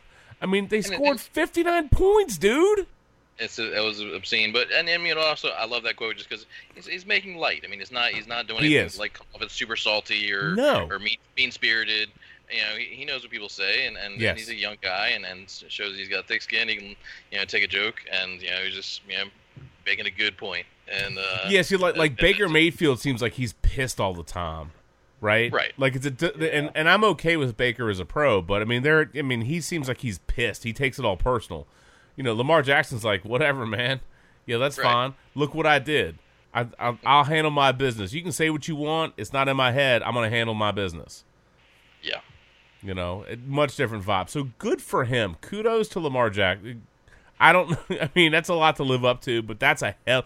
That's a hell of an open, man. yeah. That's a hell of an open. So we'll see what next week is. Also, I, I'm a little bit. I'm disappointed, obviously, for um, not so much because I care about what happens with the Jaguars. I'm not, but it is kind of funny that the the curse of Foles anywhere other than Philly rears its head again. You know what I'm saying? Like it's so bizarre to me that in Philadelphia, Nick Foles is like the savior, right? It's Wentz who gets hurt, and Foles like saves the day. Every it's like every time Foles leaves Philadelphia, bad mo it's bad mojo, bad juju. Like, how does that happen? It doesn't even make any sense. It's so strange to me. He got hurt on on a, just a, an absolutely fantastic throw, an absolutely fantastic did. throw. Uh, and it's a fluke thing. It's a freak thing. It's just bananas. Mahomes still looks like Mahomes doing MVP things. Uh, obviously, took some hits, took some shots in that game, but Jesus made Sammy Watkins look like a damn All Star, All Pro. I mean, that was bananas. Mahomes, by the way, is the first quarterback in the last 40 seasons with 200 pass yards in the first quarter of the season opener. He was 8 of 9 for 211 yards and two touchdowns in the first quarter. First quarter, bro. And I, I mean, it stinks about Tyreek Hill. It does. Obviously, I think the Jaguars a little bit more impacted with Nick Foles breaking his clavicle. I, I don't So, know, man. For, the, for, the, for that that game, I gotta say credit to Minshew, the backup. I mean, Yes. yeah, he, he definitely filled in quality. Plus, I don't know if you saw. Or He has a if anybody else great. He has some great facial hair. he does. I, did you see a? I saw a picture of him wherever they were playing this week, like flying in, like he was wearing this like. It looked like a silk shirt, maybe like three but three buttons up. So I mean, just chest hair and everything all exposed. Oh, like that's great. Change change around, look like a '70s porn star. Looks like he's pretty lighthearted, got a good sense of humor. Is is Yeah. like, all right, I can get behind this guy. Did he have the Fitzpatrick glasses? Was he going? Uh, I think I think he did. I'm yeah. not surprised. You, uh, you know, if you're gonna do it, you, you, all out, man. Go all the way, exactly. Yeah, go ahead and make Mayock, uh, make Mayock, make Mike Mayock happy, man. 100 percent all in. You know what I'm saying? Just do it. Uh, Mark, real quick, out of curiosity, um, reaction from the Cowboys Giants game. Um, honestly, I mean, I don't have much. I mean, I, I've told you, Positives. uh, Saquon Barkley, Evan Engram.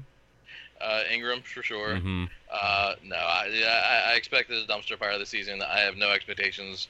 Uh, I've said that watching Barkley will still make the season highly entertaining. Mm-hmm. Uh, I and I, I definitely wanted and expected Engram to, to step up, and, and, and he, he certainly did for that game. Um, but um, yeah, I, I more so think that people probably should pump the brakes on like overly hyping the Cowboys just because of that game. Because I mean that that defense was Swiss cheese. I mean the the, the, The numbers they was put up terrible. uh, was was horrendous, and and and you know, you know, I, I'm five to six wins for the Giants. I hope uh, is reasonable, but we'll see.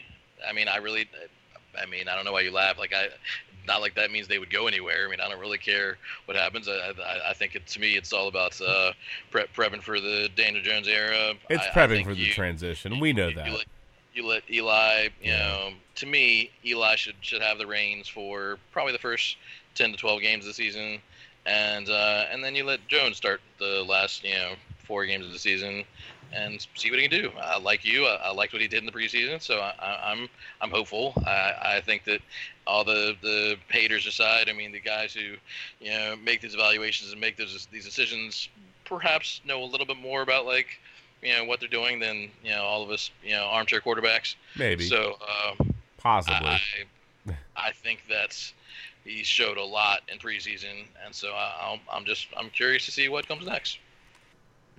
So, Mark, how bad would it have to be to see Jones sooner?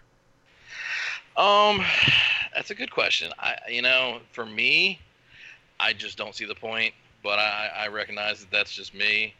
Um, I mean, that's to me. You know, you know. I mean, I, I guess no, no. I, I recognize that no team. I mean, the Dolphins. You know, executives are hoping that their season, you know, goes well. Like you don't go into it just assuming that it's going to go terribly. But I, I would like to think that realistically, nobody within that organization expects them to be a Super Bowl contender. So to me, um, I wouldn't do it unless it's you know forced by injury. But um, I would say if you know if they're you know barely putting up a touchdown a game, you know stuff like that. Uh, if they're just not even able to move the ball and defenses are just completely boxing in for Saquon, may, maybe midway through the season, you know, maybe more like you know six, seven, eight. But I, I, I wouldn't agree with that. I just don't see the necessity. I think that you know, to me, Eli's earned what I expect to be his final season. Let the man play out most of the season. Let him, you know, have hopefully a respectable final season. Um, and you know, and, and, and groom. I mean, let him let him. I mean, I just think how often do quarterbacks come in earlier than they should and just blows up in the team's face. Too often. Far and, too often. and and they have the luxury of you know uh, obviously Saquon year two, and this is two for Engram, right? Or is this year three for Engram? I think it's three for Engram. Uh, yeah, but you know Three. th- they have some nice young positional talent. They do. Uh, I I don't know what that line is. Obviously, Eli can't move that well at this point. So uh, you know, I, I just we've talked about it a lot. and obviously off podcast, but um, but we've talked about it on too. I just you know, that's a tough market. They're gonna have to be the judge if they if if they really believe Jones is ready. It's different. It's one thing to let him come in and get some mop up duty. It's another thing to, to have him come in and and just totally take all the heat. I think Eli's better, it, and it, not every quarterback can be a good mentor for the next person, but I think Eli can, and I think that's a distinct advantage with the connection that they have. And I can't think of was it uh, Sutcliffe? I can't remember the coach's name that that kind of ties all that together with Eli and Cutcliffe. Cutcliffe. Cutcliffe. Yeah Yes, uh, Duke. with, David with Cutcliffe. Jones. So I mean, I, I think you've got a different kind of deal there anywhere than most teams have because yeah, I of mean, su- su- su- super super limited ego with with Eli. right. Um, And I mean- as has, has, has secured his legacy in New York. doesn't He's fine. He's a Hall of doesn't need to Famer. He's got exactly. rings. He's fine. He's Um, fine. yeah, great, greatest of all time. Um, so uh, against the Patriots in the Super Bowl, he's the goat. Thank you. Um, otherwise, I'm kidding, and you know it. Um, but uh, no, he secured his legacy in New York, and so yeah, I mean, just and I, I think another concern for, for, for me as a diehard Giants fan is I already thought it got obscene at points last year when games were completely out of reach, uh, out of reach, and Barkley was still getting like 25, 30 touches.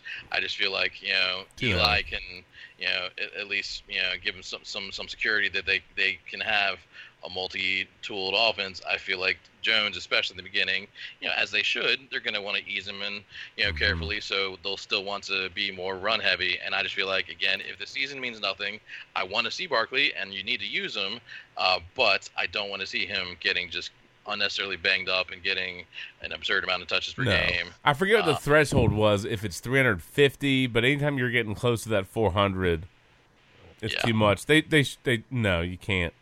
I mean, we've all seen his, his, his you know tree trunk legs are ridiculous. Dude, dude, dude He's can, a beast. can can can withstand a lot, but I, I don't want to see him getting burned out early. Mm-mm. No, I, I mean, I, I think they need to do. I, and none of us here are Cowboys fans, but you think about the progression and what they've done well over the last few years.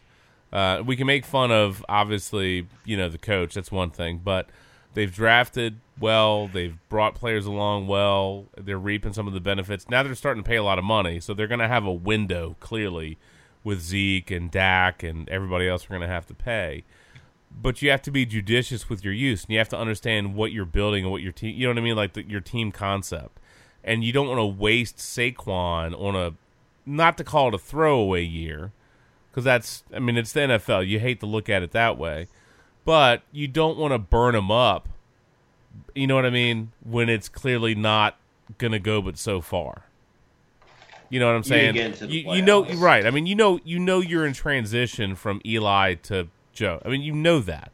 So you want him to play. You want fans to see him. You, you know what I mean? I, load management, as the NBA says. So you want to be judicious, but you don't want to waste them because what you need is the best part of Saquon for this next transition, which is post Eli. And if they get Jones right, you, you know what I mean? You want their proms to line up, which is what Dallas has been able to do with Dak and Zeke, bringing in Cooper.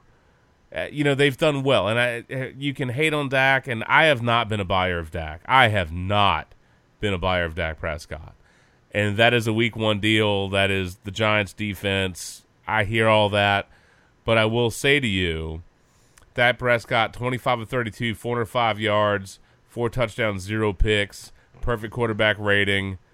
He's got some numbers. I don't love the guy, but I think that open with a Zeke that wasn't 100% up to speed, up to snuff, integrated, he looked good. I know that I know the Giants defense has didn't look great. I get it. We can make the same argument about about Lamar Jackson with Baltimore against Miami. I get it. But it has to be what's in front of you. He was decisive. He made quick reads. He didn't waste a lot of time. That offense was efficient. They had big plays. They did a lot of things right. That was a great open. We'll know more about him over the course of the season, but I think is it Kellen Moore? Great job with the offense. Yeah, Dak, exactly. Dak, Ga- Dak, Ga- Ga- Gall- Gallup is being a great receiver. for Gallup looked great. Uh, they, they have made a lot of smart moves to get that team to where they're at, and they have a window. I don't know how long that window is, but they have it. But they, they've aged that team together with that core. Whether if if, if you're thinking specifically Dak and Zeke, Cooper, they traded for. I get it, but you know they've got a window and they've built for that window. And the Giants need to build for that window. If they got Jones right, you leverage Engram and Saquon for the next three to five years. You don't waste a bunch of touches and a bunch of carries on last year, this year. You and I both know that, and that's the point of that. You know, that's the point of that. So, uh, but but I, I thought I thought Dak had a tremendous tremendous game one. Again, it's game one, open of the season. You you you don't want to read too greatly into it, but I thought he looked good, um, and better better than he has. And I, some of that might be a reflection of what Kellen Moore is doing with the offense, the skill position talent they have. Um, but he deserves a, a tip of the cap and a raise of the glass, and I hate to do that for a Cowboy. I really do.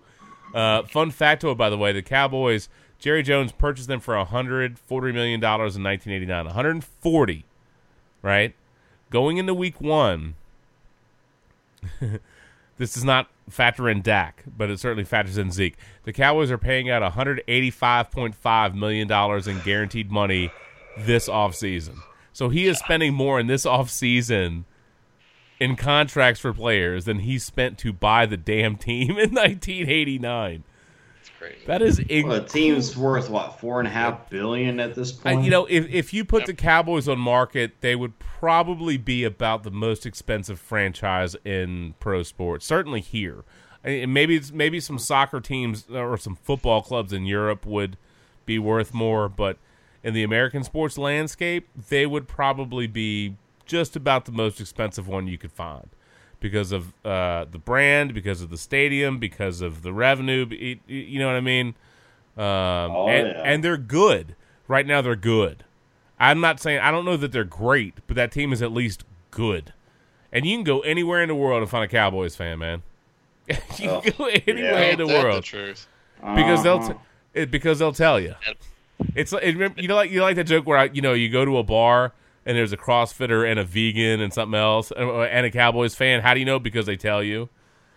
you know, it's that kind of thing with him. Um, And I, I will say one last thing about the game. It was kind of neat seeing Jason Witten back out on the field, but let me tell you, yeah, even he falls slow now. I mean, I know, he's dude. slow on the field Molasses. and he falls slow. molasses, dude, molasses. Um, I want to give a special shout out to the Washington Redskins for um, effing with my emotions as a fan. Um, getting out there, seventeen to nothing um, at one point. Uh, although I will say, I'd, I'd scary Terry McLaurin, bro. I think that dude's got some jets. There's some upside there. I was actually a little bit disappointed that Mark randomly woke up at 4:30 in the morning and picked him up because I almost waiver claimed him, and I guess I should have. I was like, nobody's gonna waiver claim a Redskin skill position player except I was. I, did, I, I wasn't sure why you Yeah. knew or how you knew that I was, and that's all right. That- that's of course how I knew you woke up at 4:30 because I was like, God damn, because I'm up at six. I'm up at six. None of you other assholes or you know whatever. I was like, motherfucking Mark. I was like, free agent. He didn't waiver claim him. That's bullshit. And then it, I was. I was surprised. I didn't think that, uh, that would work, but uh, it did. Yeah, dick. Um, but uh, he, he had a great he had a great debut. Uh, obviously, I don't trust any Redskins skill position players for shit. Uh, I had a lot of conversation with uh, uh, actually Matt about Guice, and I decided that I couldn't keep Guice because I had a, I had him on my bench in the keeper league. and I stashed him on injured reserve last year, and I was like, I can't deal with having a Redskins running back because it's gonna it's gonna drive me nuts as a fan. You know what I mean? Like mixing fandom with f- fantasy football is dangerous. So I was like, I that's the guy I'm going to get rid of. So I got rid of him and I cut him because I didn't want to deal with it. I'm glad I did. I feel bad for the guy because here we go another season. He's hurt, got knee problems, going to have meniscus. If he hasn't already had it, it's going to have meni- meniscus surgery. He he might be out the whole year, depending on what they do um, or what procedure he has. It's just too bad. He's shown some a little bit of flashes, but pfft, don't know if he's any good. He didn't. Well, Redskins didn't flash a lot of success against the uh, Eagles. Solid first half. They were strong out of the gate. Um, Keenum to Vernon Davis, by the way. Loved that play. Loved watching Vernon Davis hurdle people and break tackles and pop off for a 48 yard touchdown. And Randy, when you were over here, I thought I thought Vernon Davis hurt himself. I thought he injured himself. mean, but you know uh, what I didn't looked- realize, what I didn't realize is that his grandfather died on Saturday. Oh wow. His grandfather passed away on Saturday. He plays on Sunday, and he's clearly t- he's just overcome with emotion. That's all that Yeah. was. I thought he was injured. I was like, oh my god, what a terrible way to go out. You know, you, you have one touchdown, your season's over, right? Nah, I mean that was about his granddad. So, uh, rest in peace to Vernon Davis's grandfather. Great start for the Redskins. They get a field goal to go up 10-0. Uh, you have McLaurin with that 69 yard touchdown to go up 17 to nothing. And Randy, I remember telling you, I was like, dude, the, I need one more score out of the Redskins to believe in this. Do you remember that? Yep. I said, I need one more score. And you know what they didn't get? That one more score. And then all of a sudden, it's a 51 yard bomb to DeSean Jackson. I'm like, motherfucker. And then it's Alshon Jeffery. That bastard. And then it's a 53 yard bomb to DeSean Jackson. I'm like, yep, this is how this crap's going to go. Redskins punt on three straight possessions. They melt down in the second half. They get a garbage time touchdown to close the close the gap, but Redskins gonna Redskin. Eagles second half, dude. Twenty five points, eight to ten on third down, 16 first downs, twenty one minutes time of possession. It was just crap. Um, Redskins just stunk when it mattered in the second half. Good on the Eagles, I guess. Maybe they just caught them a little, little by surprise, actually being incompetent. But I do think, old scary Terry, I do like that kid. Um, I don't like the Redskins offense, but I do like Scary Terry. I think that kid's, I think that kid's got jets. I think he's a player. I don't know if anybody else has anything from that game, but I do want to give a special shout out to the Lions fan that was out at the Fox and the Hound when Shannon, when Matt and Randy and I were out there.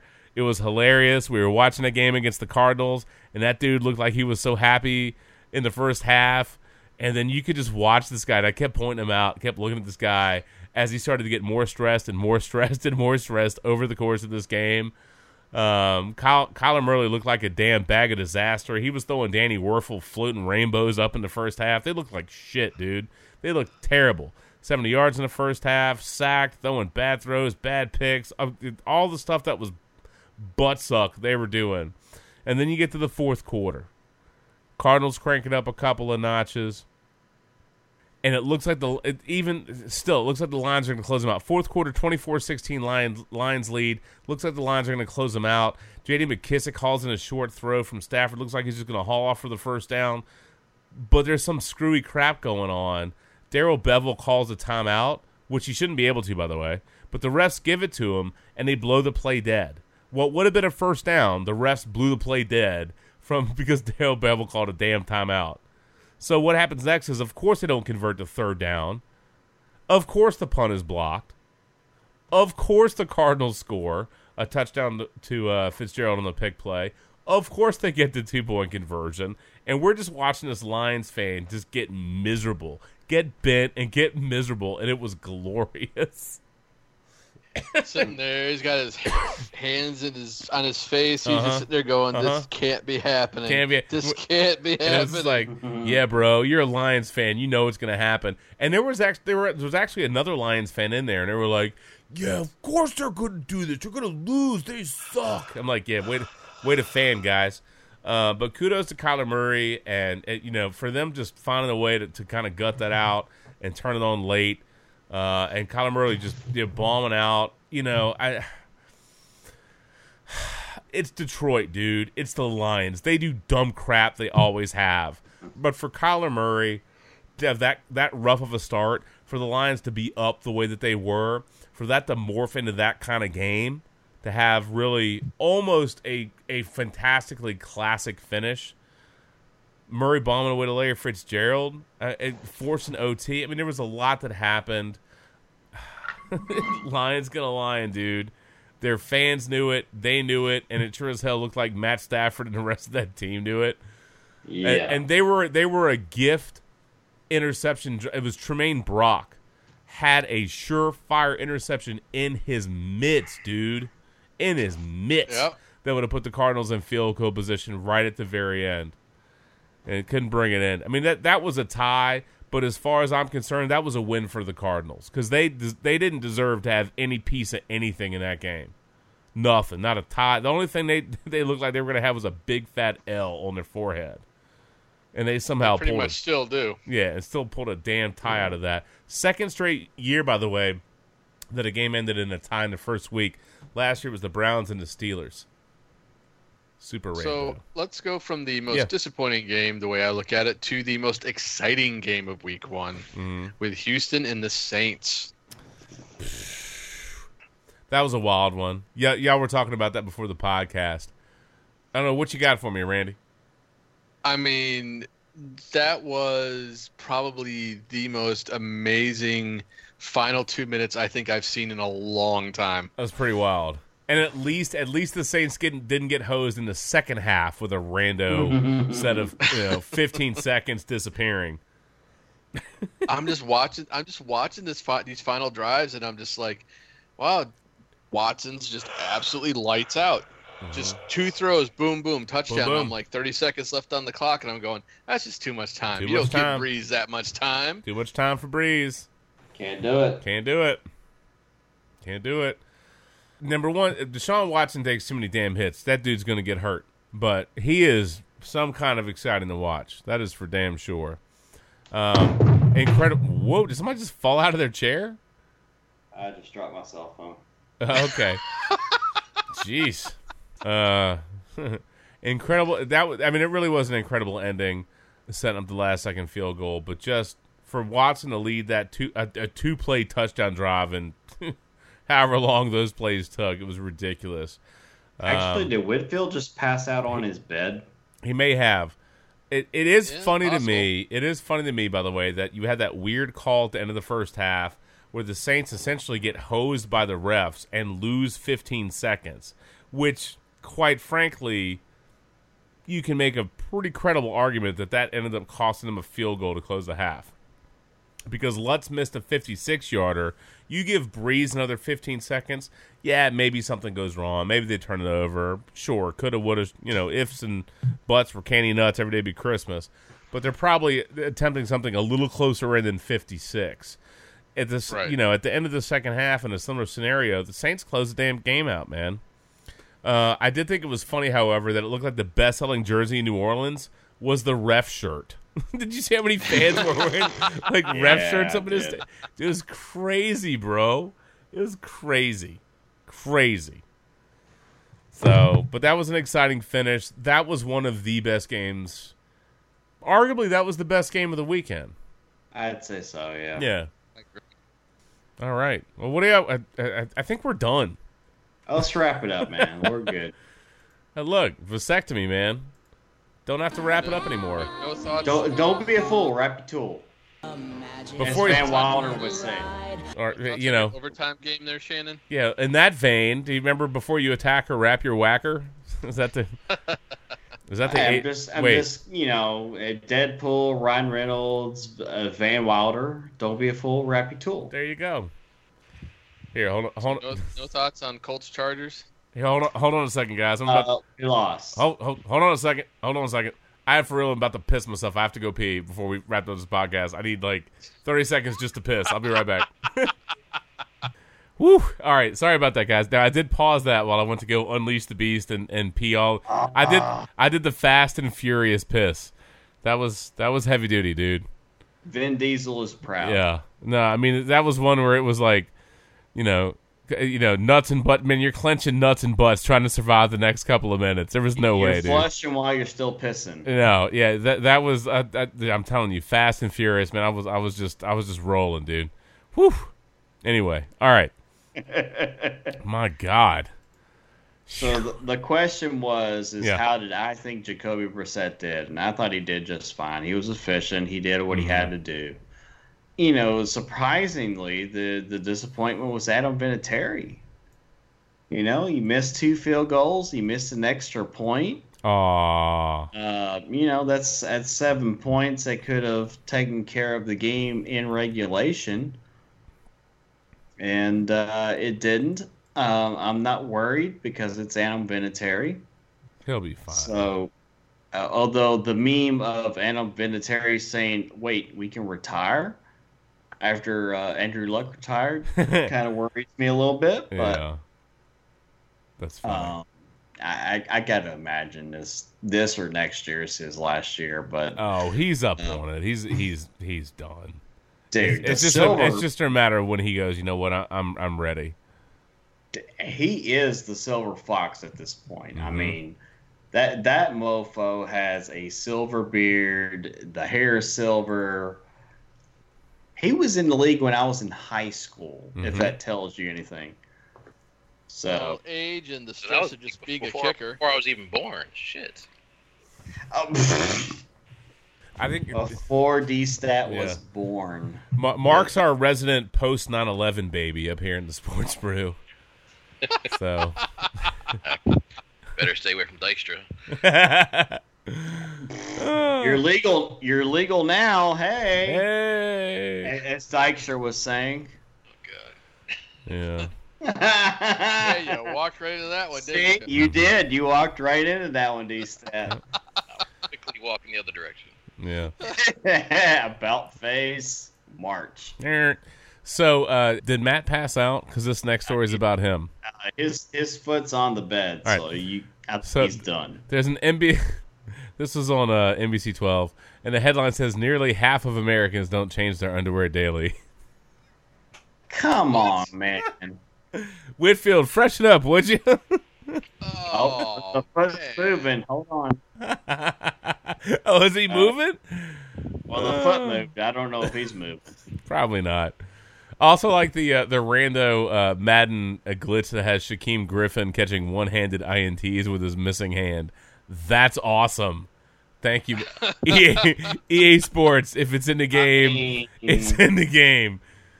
It's Can you like, imagine just watching a, a handless arm reach up and snatch a ball? Did you see that promo with Peyton Manning with with the stickum, and how like the Yeah. ball would stick to his forearm? That's what that's what that's what Griffin needs. He needs some stickum on his nub. Just to go. that would be great. Hey, y'all laugh, man. If he does that, it's gonna be awesome. It would be. Side note: uh, I'm gonna mispronounce this guy's name.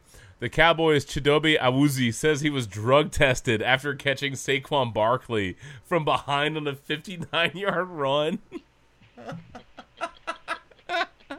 Come on, man. Come on. He got a That's, that's like he got a Pat McAfee being yeah, he got a quote laying some yeah, dude out. Yeah, he got a quote random drug test end quote after the game. Dude, he had a good angle, y'all. He didn't need to get drug tested for that. That was just a that was a damn good football play. Come on, man. Come on, man. Shoot. Y'all couldn't y'all couldn't drug messed test Chris Carter when it mattered. Why are you bugging that dude? Get out of Right. here.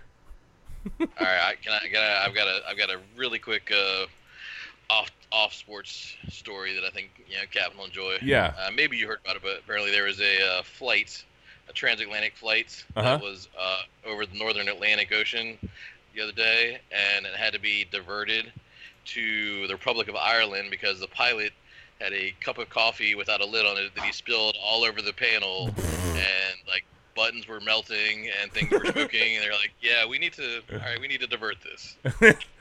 Come on, man. Come on, man. Come on, y'all. That should not How? happen. How? Put a lid on your damn coffee. Yeah. Seriously, that man. difficult. Button that up, mofo. What the hell, man? Jeez. That pilot gets this. Hell yeah. All right, all right, all right. Let, let's actually wrap up and get the hell out of here. I think we covered all the games we probably need to cover. Uh, any wrap up thoughts, takeaway thoughts, or anything else from week one? Or is everybody happy? There's probably something we forgot, but whatever. Just just looking forward to week two and uh, seeing growth and hopefully potential from the team. So you you want you want to see the Chris Cooley measure, right? Grower, not a No, shower. no, no, we don't. We no, no we want to see showers, not growers. you speaking from experience there, Shannon? What are we talking about? You want Show it on the field, not yeah. Anyway, I'm going to shut the it- I'm going to shut the f up at this point. Is, is there something you need to tell us? I mean, just figured I'd ask. Well, fellas, um, the Colts suck. So here we go. There you go. I wouldn't say they suck. Don't. I wouldn't say Oh, that. oh! Didn't Lindy send us a tweet of a banner? Yo, there it is. I love that one. He he sent it at us. Uh, uh, you know, because they had that. Um, I don't know. That they have those random banners up, and those have been memed. And I love the fact that there's a Colts banner that says "booed franchise quarterback for wanting to live a happy life." that was hilarious. It's a hilarious. dick move. It's a dick move, but it's a Lindy move. that was a dick move, but it's pretty damn funny. Hey, he'll he'll own it as as I know he will. Yeah, of course he will. that- that's that's my boy. Oh, So, oh, oh! And before I forget, this I, maybe this can be walk off because I meant to do this over the summer. All right, I meant to do it, but I'm gonna I'm just gonna do it now, man. What the hell? What the hell? Why not? All right. So one of my favorite summer memories, man. We went to the Dukes of Hazzard Good Old Boys Fest, right? Somewhere in Virginia. I forget where the hell it was. It was fantastic. It was great. We rode monster trucks. There were General Lees all over the damn place. There was midget wrestling. I saw D Stat like totally like just pile driving people. It was glorious. It was so great, man. It was so good. I never thought I'd see D Stat on like Monday Night Raw at the Dukes Fest. It was so phenomenal. Gotta have my side hustle. Your side hustle was great, dude. Side hustle. So, so like Sa- Sarah wanted nothing to. Sarah wanted zero to do with the midget wrestling. She was like, "No, I, I, I can't do it." I'm like, "Well, I'm gonna go over there." She's like, "I'm I'm leaving with the kids," so she leaves, and I go over to the midget wrestling, and I'm having a grand old time. And so, um, I, I, they're doing pictures, and- and they're obviously you know you got to pay to take a picture with these guys. I'm like, "Man, that's totally worth five bucks. So I give the dude five bucks, and I take like a selfie with the whole crew, whole cast and crew. And I texted to Sarah, and I'm like, "What do you think?" and she was like, "Don't dare post that on Facebook." and so I just sent it. I sent it to y'all. I sent it to y'all in the group chat. I was dying, man. I was absolutely dying. But my fa- one of my one of my favorite parts, other than the General Lee's all going, I have never seen that many orange cars in my life. It was insane. I loved the Dukes of Hazzard as a kid, and I still love that car. It's an iconic vehicle. But I love the fact as I'm chilling, I was disappointed that there was no. We couldn't find any beer. Right, I was super disappointed. We couldn't find any beer. And all of a sudden, like I'm by the track and we're watching people race General Lee's around and do stunts and all this stuff because you could. They had a ton of these things on track and people were just riding around. Of course, they were honking the freaking horn. Surprise, surprise. I must have heard the heard the General Lee horn ten thousand times in a day. Which after the fiftieth time, you either have to tune it out or you're gonna go mad. it's like it's a cool horn, but at some point, man, you're just over it, dude.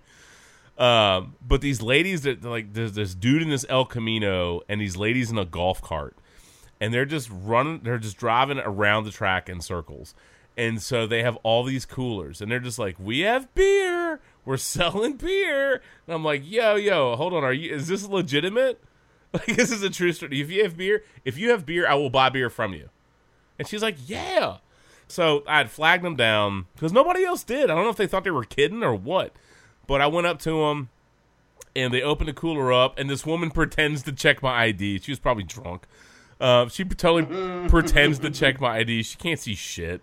She's like, "Ah, it's too sunny. You look old enough." I'm like, "I'm I'm fine, man. Like uh, I'm 40. We're good." Uh, and I, I, you know, I buy a beer. I'm like, "Well, can I get two? She goes, "Yeah." So I get two, and then I'm like I'm looking around. I take them up to the track. I'm like, "Wait a second, man. I know yeah, we got both kids." my wife, you know, Sarah's fighting with the kids because I'm off taking pictures with, you know, General Lee's and going around the track. And Sarah's looking for ice cream, and I'm drinking beer and hanging out with midgets that are wrestling. It's phenomenal. Uh, and I'm like, yo, yo, it, it, they're getting ready to drive off. I'm like, hey, can, let me stop you. Let me stop you. Can I buy some more beer? And they look at me like, yeah, sure. And I'm like, this is great.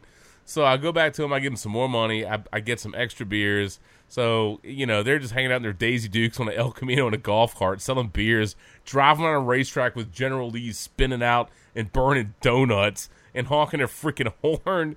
It was so glorious. Monster trucks, dirt, midget wrestling, the Dukes of Hazzard and General Lee's, dude. It was so fantastically summer. It was glorious. And I don't know how much money they made selling beers randomly around the track, but they cleaned up because they sold those coolers out. I know. I mm-hmm. bought six of them in one fell swoop. Loved it. Loved it. So silly. So dumb. So dumb. Well, Anyway. I, I think that's a walk off right there, bro. Hey, man. Keep it between the ditches or whatever the hell it says. I don't know. Something like that. Doesn't matter. All right, it, it's That's my deal. It's, Seven- it's three o'clock in the morning, gentlemen. We gotta go. Holy it, it's shit. time. It's time to call it a day. You know, it is. It is. All right. From all of us all of you, enjoy your weekend, enjoy your evenings, enjoy the football, college, pro, all the above. It's been fun hanging out, been fun catching up. I thought we would keep it around two hours. We greatly exceeded that time threshold. We hit the three piece. Sorry, guys. That's what it is, man. Segment two was two hours. I might have to trim that up, but uh, that's life. Look, we're the sports brew. Yeah, I'm telling you. Hey, Yay, circumcision. um. Anyway, we are the Sports Brew. You can find us keyword sports and brew, uh, at iTunes, Stitcher Radio, livesportscaster.com, Livesportscaster.com. a whole bunch of other places. Man, that's the ticket. That's the deal. I've submitted the podcast. It's on Tumblr, man. It's all kind of random stuff. You can Uh, find Whitfield on Grindr. You can find Whitfield on Grindr. Swipe. Do yourself a favor. Go to swi- hell. Swipe left. Just do, do like the Titans did and just th- just throw the Browns in the trash, dude. Just throw it out. Um, get out of there. Uh, unless you want to burn heaters and flick boogers, man. I don't know what else to tell you. And uh, listen to some Chewbacca noises, maybe. Terrible. Terrible. anyway, enough of that. Um, Yeah. Mark, that's cold, bro. Eat shit, dwarf. Anyway, from all of us to all of you, enjoy your weekend. We are the Sports Brew, and we are back, bitches. Oh my God, week one went a little crazy, but we'll catch you next week. Hopefully, we can, uh, you know, be slightly more efficient. Maybe. doubtful. I I highly doubt it too. Rarely. Hopefully. Highly. Anyway, let's all be miserable and work tomorrow, except for Matt. so from all of us, all of you, enjoy your weekend. We'll catch you a little bit later. Good night now. Good night. Peace.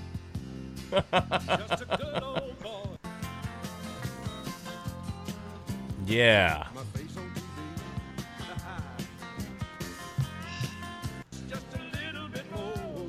The fuck just happened? I don't know. I'm a good old boy. That's not the ending. You know my mama loved me, Yeah, she did. But she don't understand. I want that line. What is it? Is, is it the mountain might get him, but the law never will? I don't know. I can't remember the actual You know what happened, Shannon? Alcohol happened. alcohol. Oh, here you go. The- I needed alcohol tonight, so I'm going to deal with whatever happens tomorrow. oh, here it is. Here it today. is. We got it right now. There you go. Wouldn't change if they could. That's right. Fighting the system like a true modern day Robin Hood. There you go. On that note, Late. all right, gentlemen, get some rest. We'll catch you later. Uh, Good night. Later. Good night now. Matt already had a nap. He's good. Late. Bye. Night, fuckers. Night, guys. Later. Someday the mountain might get 'em, but the law never will. yeah, that's right. Making their way the only way they know how. That's just a little bit more than the law will allow. Just a good old boy.